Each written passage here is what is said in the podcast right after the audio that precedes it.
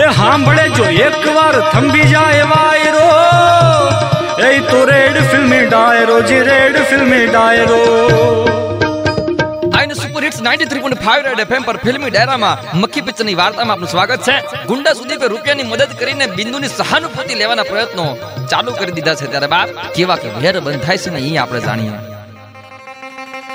વાર્તાનું ગુંડો કહેવાય છે કે બિંદુને એક હોટલમાં જમવા માટે લઈ ગયો છે અને પ્રેમના દાણા નાખવાનું ચાલુ કર્યા છે. પણ આપણું જાની કહેવાય છે કે બિંદુને કદી એકલો નથી પડવા દેતો. પોતે બિંદુથી ભલે દૂર રહે, પણ નજર હામુથી હટવા નથી દેતો. જાની પણ બિંદુની વાહન વાહે ઈ હોટલમાં ગયો છે. સુદીપે કહેવાય છે કે પ્રેમના દાણા નાખવાનું ચાલુ કર્યા હતા અને એકસો પચીસ દાણા નાખ્યા છે બરાબર. પણ કહેવાય છે એક પણ દાણાની અસર બિંદુને થઈ નથી? કા? સુદીપે આમ બિંદુની હામું જોયું તો બિંદુનું ધ્યાન જાનીની હામું હતું બાપ. પ્રચંડ ઈગો હર્ટ થયો છે ગુંડા સુદીપનો. વાર્તાની માલિપા આવે છે એમ કે ગુંડો જ્યારે બિંદુને મળવાનો પ્લાન કરે છે ને ત્યારે ત્યારે કહેવાય કે જાની વચ્ચે આવી જાય. એણે બિંદુને કાયમ જાની બાજુ ઢળેલી જોઈ છે. તારા બાપ વાર્તાની માલિપા કરુણ વેળા આવી છે.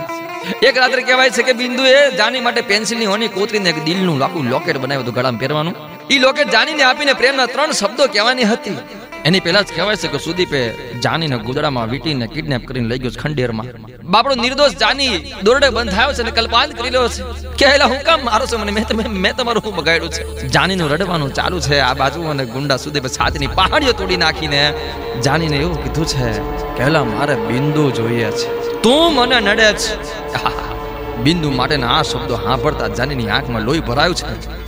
અને ખુન્નસના એક એક ઘૂંટડા પીતો દાની ગુંડા સુદીપને કીધું છે કાય બિંદુની નજીક પણ ગયો છે ને, તો યમરાજને પણ દયા આવી જાય હવે બી રહેતો તને મારીશ ભલામણ. એ ઘટના પછી સુદીપે જાનીને મોતને ભેટો કરાવ્યો છે. જાની ફાની દુનિયા છોડી ચૂક્યો છે. બિંદુના પ્રેમનો પ્રસ્તાવ અધૂરો રહ્યો છે. જાનીનો પ્રેમ અધૂરો રહ્યો છે, પણ બાપ, એક નિખાલસ પ્રેમીનો પ્રેમ આમ એડે નહીં જાય. ઈ પ્રેમ પાછો આવશે. જાની આપણો જાની પાછો આવશે, પણ કયા સ્વરૂપે? ઈ આપણે જાણીશું કે નાનકડા આમથા વિરામ બાદ ફિલ્મ ડાયરામાં મક્ખી પિક્ચરની વાર્તાની મળી પા. On super hits 93.5 Red FM બજાતે રહો